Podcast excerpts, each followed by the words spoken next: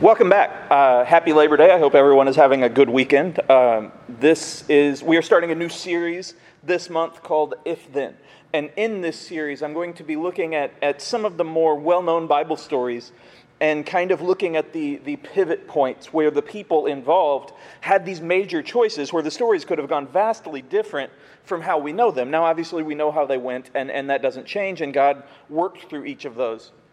But because we have free will, uh, we know that each of the characters that we've read about in the Bible also had free will.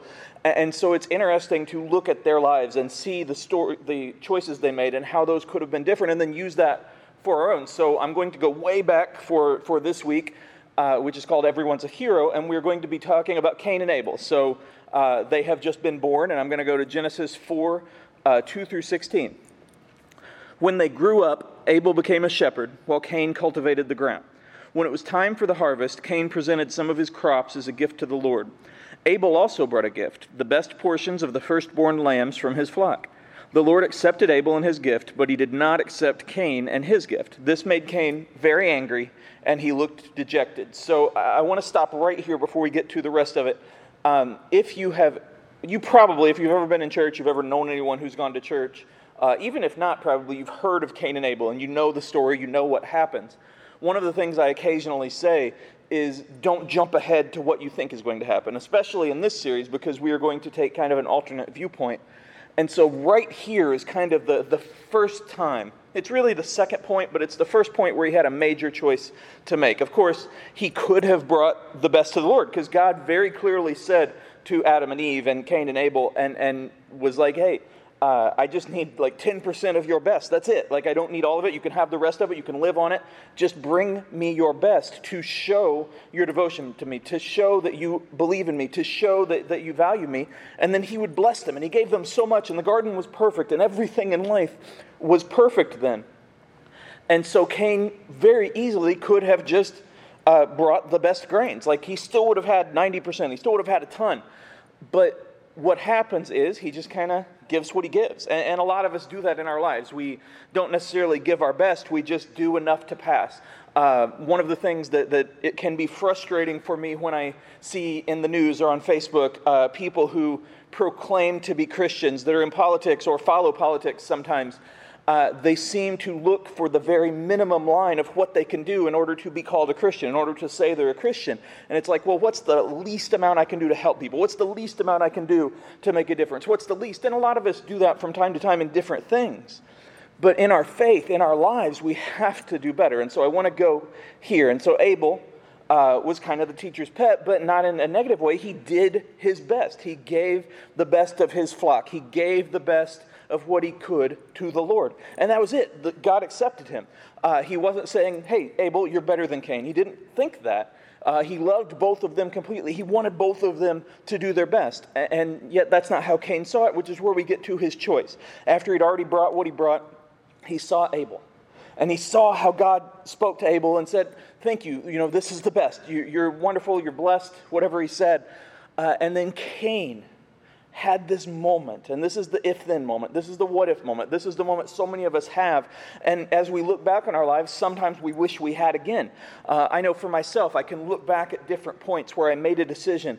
Uh, and not even like a, a, moral decision necessarily, but just where I decided to study one thing instead of another, or I decided to accept something instead of something else, or I decided to do this instead of that, or to talk to this person, or to not talk to that person.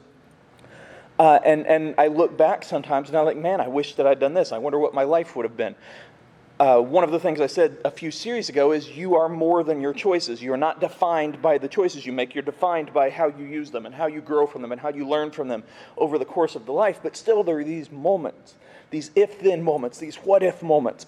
And so Cain had this moment right here where he looked at Abel and God and he simply could have said, man, I messed up. You know, it, there's no shame in this. I messed up. I, I made a bad decision. I should have given better. I could go change that right now. He could have ran and said, Hold on, God, I, have got to go. I, am really sorry. I can do better. I promise. And opened his heart and ran and grabbed better crops or, or, or better wheat, whatever it was specifically, and brought it back and, and said, God, forgive me. I, I, I love you. I want to learn from this moment. He could have done that. And had he done that, everything we know would have been different. Now, at some point, humanity would have messed up. At some point, this is after the garden, obviously, so it wasn't perfect. I messed that up earlier. But at some point, humanity still would have messed up, and humanity would have fallen, and people would have made bad choices, and there would have been murder, and all of these things would have happened because that's how people are. And just like Adam and Eve were kicked out of the garden, and then they had their family, uh, that was how people were. And so it just may not have been Cain, it may not have been Abel. And so they could have grown together. They could have built families together. They could have set this, this foundation for so much if Cain had just said, you know what, I messed up. You know what, I made a mistake. You know what, I made a bad decision. And that is the moment where everything changed. Now we go to what actually happened. Uh, why are you so angry? The Lord asked Cain. Why do you look so dejected? You will be accepted if you do what is right.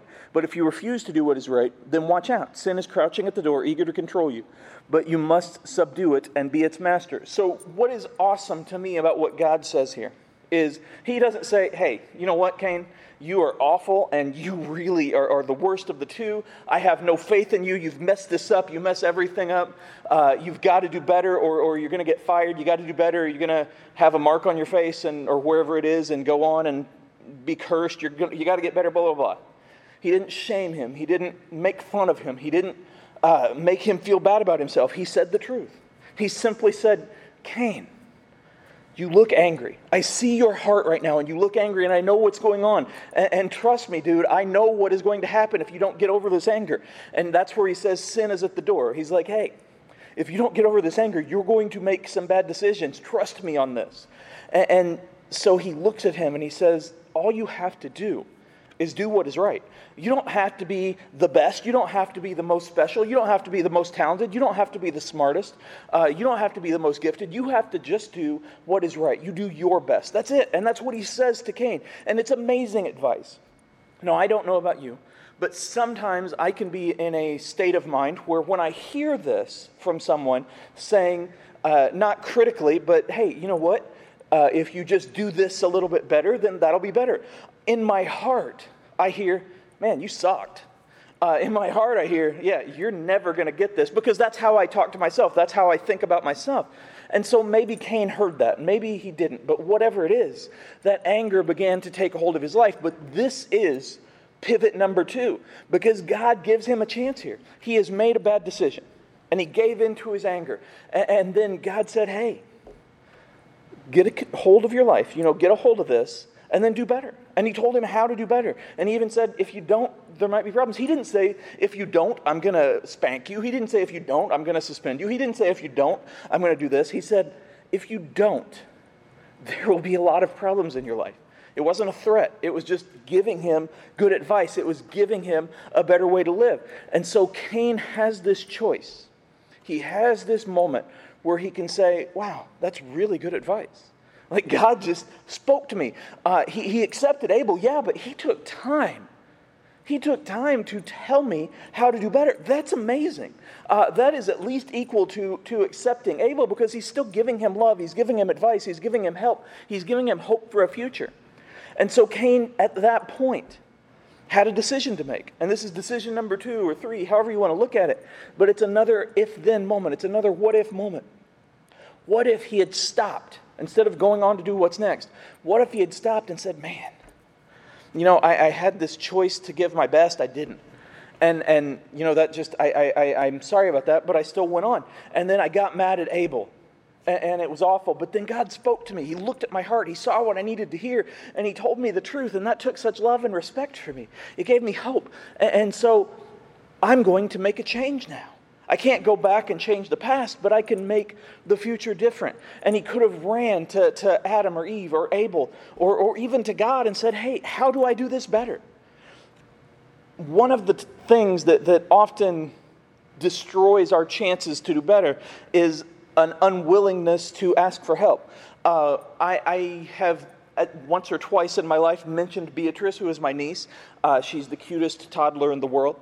That's actual proof. I've got like their medals and everything that she's been awarded by the Nobel Prize Committee for some reason. But um, and that's not just because I couldn't think of any other committee, it's true. But anyway, uh, she is at this point where she wants to be really independent. Uh, if you're a parent watching with your kid, you can look down and be like, "Yeah, that point never ends." If you're a teen, you could maybe you have a younger sibling and you're watching this and you're like, "Yeah, I hate that point," uh, or maybe you think of your friends. But all of us have this where we want to be independent, and so Beatrice wants to do everything herself. And my sister sent me a video not long ago of her eating. And she eats the macaroni and cheese because macaroni and cheese is good. And then my sister tries to give her a spoon of fruit.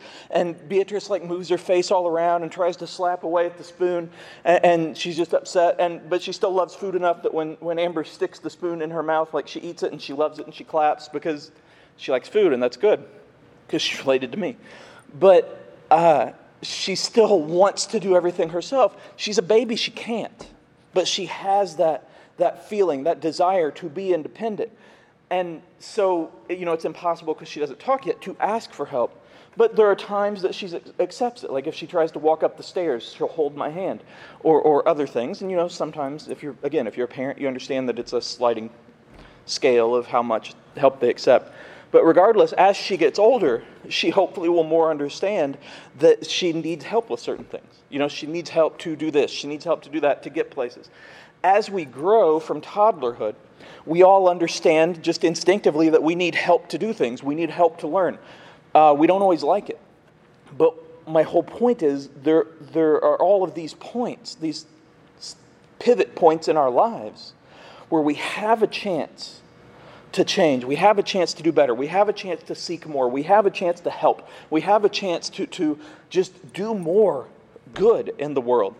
And we're afraid to ask for help, or we're too stubborn for ask for, to help, for help, or we don't want to admit that we were wrong and ask for help.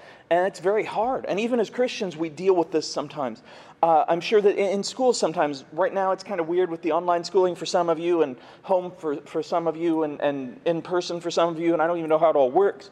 But there are probably classes where you're like, I just don't get this. And so you look at the homework and you look at the stuff and you're like, I don't get this. And some people will ask for help. Some people say, I don't get this, I give up. And, and that's a big choice because every single person alive, uh, there are going to be certain things you don't get. Like there are people who are geared towards math or towards science or towards English, which is the best of them. There are people who are geared towards uh, language. There are people who are geared towards uh, doing the sound and listening to me all the time. There are people who are geared towards just all of like driving cars fast, like as a profession, not just on the bypass. But there are people who are geared towards all of these different things, and they don't excel at everything, but they excel at that. And you can look at that as, well, this is my thing, and so I'm awful at everything else, and so I'm going to give up. Or you say, okay, how can I get help to do better? Not to be perfect, because you're not going to be perfect, but to do better. And that is where Cain has this moment where he can be like, I'm not going to be perfect. I'm not going to be uh, just exactly like Abel. Like, I'm not going to be as gentle necessarily. I've got to work on a lot of stuff. I'm not going to be able to, to uh, lead the way that he does necessarily. But he has this point where he can say, How can I be better? Uh, God is showing an interest in me. He's showing me what is going to happen. How can I be better? But He does not do that. And if He had, like I said, who knows what would have happened to His life? Who knows how it would have turned out? But it would have been better than what happened. Because by giving up on Himself, by giving up on doing better, by not listening, by not trying, He ended Abel's life that affected that dramatically. He dramatically affected his life and his family's. Uh, Adam and Eve's, like he, he affected them. We don't always think of how we affect other people. Uh, going to the title real quick, we all, at one point or another, feel like we're the hero of the story. Uh, and I'm not talking in an overconfidence way, I'm just saying the way that we live our lives is like a first person video game because it's first person. Like you see out, and so you don't see from uh, somebody else's perspective. You don't see and I don't mean like figuratively, I mean literally, you don't see through someone else's eyes. You see through your own. And so it just naturally comes to, to rest in our minds that, well, I'm the hero. Like I'm, and I'm not talking like, again, egotistically here, I'm saying like I'm the center point. And we often live our lives in a way that we think when we leave the room or we leave the classroom or we leave the home, that everybody else just kind of turns out the lights and sits down and waits until we come back to, to begin their lives again. Um, and that is kind of where Cain is here. He doesn't think about the consequences of his actions. But that is a big thing, not just thinking about how we can do better, but thinking about what the consequences of our actions can be, how they will affect other people, how our improvement may improve other people, how uh, us living a better life, how us treating other people better may affect other people. Uh, it's, it's a crazy thing to think about. But when you think of yourselves as purely the hero, purely the main character, purely the protagonist, uh, then you forget that everyone else kind of thinks that too. Um, we are coming up fast on elections, way too fast. But you've just had the political party conventions, and, and regardless of where you stand on that, what we tend to see in those is a bunch of people who have grown up thinking, well, I'm the main person. Like everybody else needs to fall in place. And there are varying degrees of that. Some people go way too far. Uh, but, but they all kind of look at things that way. And so, as they get farther and farther in politics, as they get farther and farther up the ladder, they stop thinking, well, how would so and so think about this? How would my hometown think about this? How would people on the other side of the aisle think about this? And they start thinking, well, this is what I think, so this is how it's going to be.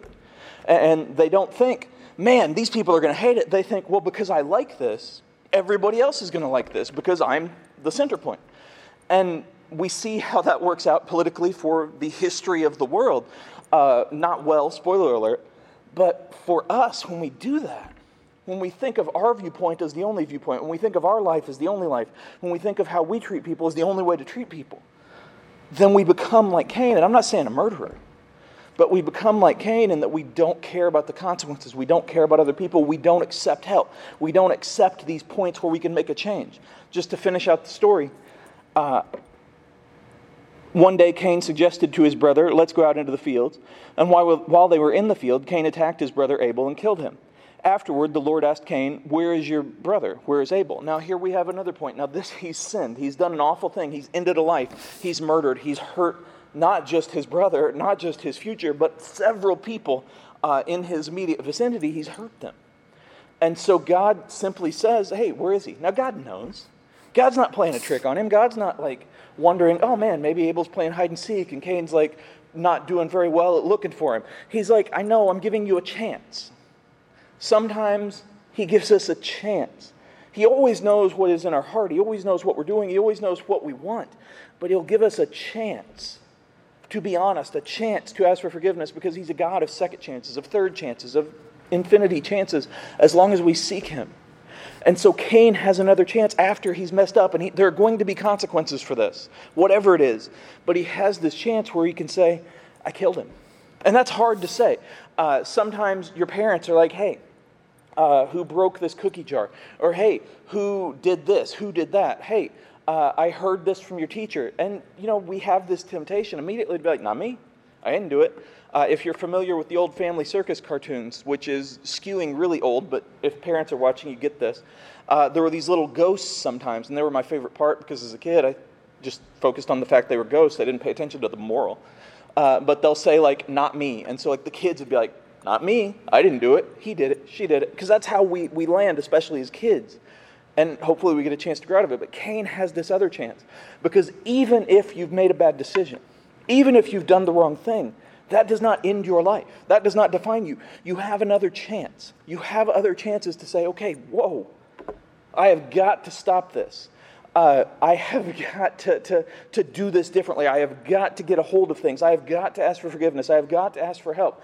And it can feel overwhelming if you've done something really bad, like, for example, murder, because there is a big price to pay for that, even then. And yet, it's always better if you admit when you're wrong. It's always better if you ask for help. It's always better if you're truthful, if you're honest. And I know that, that we look at things, again, like we're the hero, and we look at things very immediately like, if I admit that I cheated on this test, I'm going to get an F and I'm going to get grounded and I'm going to get in trouble. Yeah, that sucks. And yeah, it's easy, and some people will say this to you yep, shouldn't have cheated. Because I know that when I've uh, had problems, like let's say I've gotten a speeding ticket, thankfully not for a long time, knock on whatever this is made out of. Um, but I, I will tell my mom or somebody, and, and, I'm like, oh, I got a speeding ticket, and, and you know, this stinks, and it's hard, it's going to raise my insurance, and it's, it costs a lot to pay, and blah, blah, blah. And, you know, whoever it is, inevitably, inevitably someone will say, well, you shouldn't have speeded. Sped. Yeah, I know, thanks. Like, I get it. And so people will say, well, you shouldn't have cheated. Well, you shouldn't have murdered your brother. Yeah, yeah, we get that. And people are going to say that, but don't let that stop you from asking for help. Because also, there will be people that say, well, you know, what are you going to learn from that? Like, I can help you, uh, but you have to talk to me about it. You have to be honest. Why did you do this? How can you not do this the next time? How can you do better? And those are the people that we trust. Those are the people that we go to. Those are the people that care. And that's what God was giving him a chance for here. Again, he knew all of this happened already. And so Cain could have said, again, after doing a majorly bad thing, and his life still would have been irre- irrevocably changed in some ways. But he could have said, I did the worst thing. I got so greedy and jealous and, and angry, and, and I just, I, I lost myself. And he could have said that, and God would have said, Man, you know, I still got to get you out of here. Like, you got to get away from your family. You've got to go pay consequences, whatever. But he would have at least accepted that he'd done wrong. Sometimes we don't accept that we've messed up because, again, we think of ourselves as the central point. Uh, just again, to wrap up the story real quick. I don't know, Cain responded, because he lied. Uh, am I my brother's guardian, or as most people have heard it, am I my brother's keeper? But the Lord said, What have you done? Listen, your brother's blood cries out to me from the ground. Now you are cursed and banished from the ground, which has swallowed your brother's blood. No longer will the ground yield good crops for you, no matter how hard you work. From now on, you will be a homeless wanderer uh, on the earth. Cain replied to the Lord, My punishment is too great for me to bear. You have banished me from the land and from your presence, and you have made me a homeless wanderer. Anyone who finds me will kill me. The Lord replied, No, for I will give a sevenfold punishment to anyone who kills you.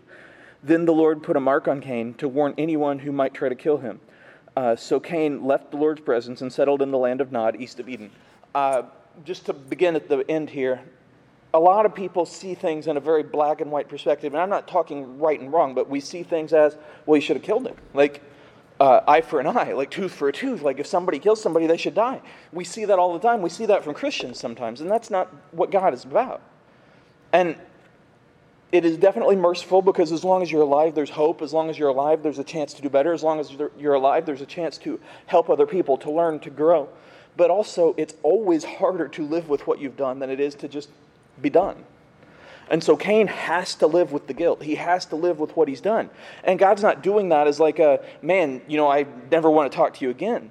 He's doing it as that you have to understand the effect you have on other people.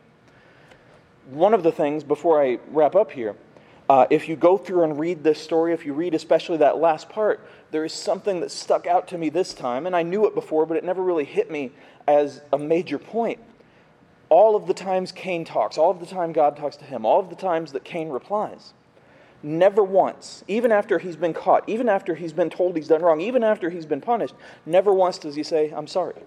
Now, obviously, if you murder somebody and then you apologize, yeah, there are going to be consequences and some people won't think you're serious, but, but I'm talking after you've messed up. So many people refuse to accept that they've messed up. So many people refuse to accept that they have to move on from that by saying, Yeah, I messed up. I did something wrong. Never once does Cain say, I was wrong. Never once does Cain say, Forgive me. Never once does Cain say, You know, what can I do better? Now, down the line, maybe he does. Maybe he does. Now, he still had consequences and he still had the punishment. But in this immediacy of what happened, never once does he look at God and say, I did it. I messed up there are going to be times in your life where you have the decision of doing right or wrong, or, or making a good choice or making a bad choice. And you're going to make the good choice. You're going to stop and you're going to think and you're going to be like, oh, well, these would be the consequences if I do something wrong. These would be the consequences for these people. And you're going to really think it through.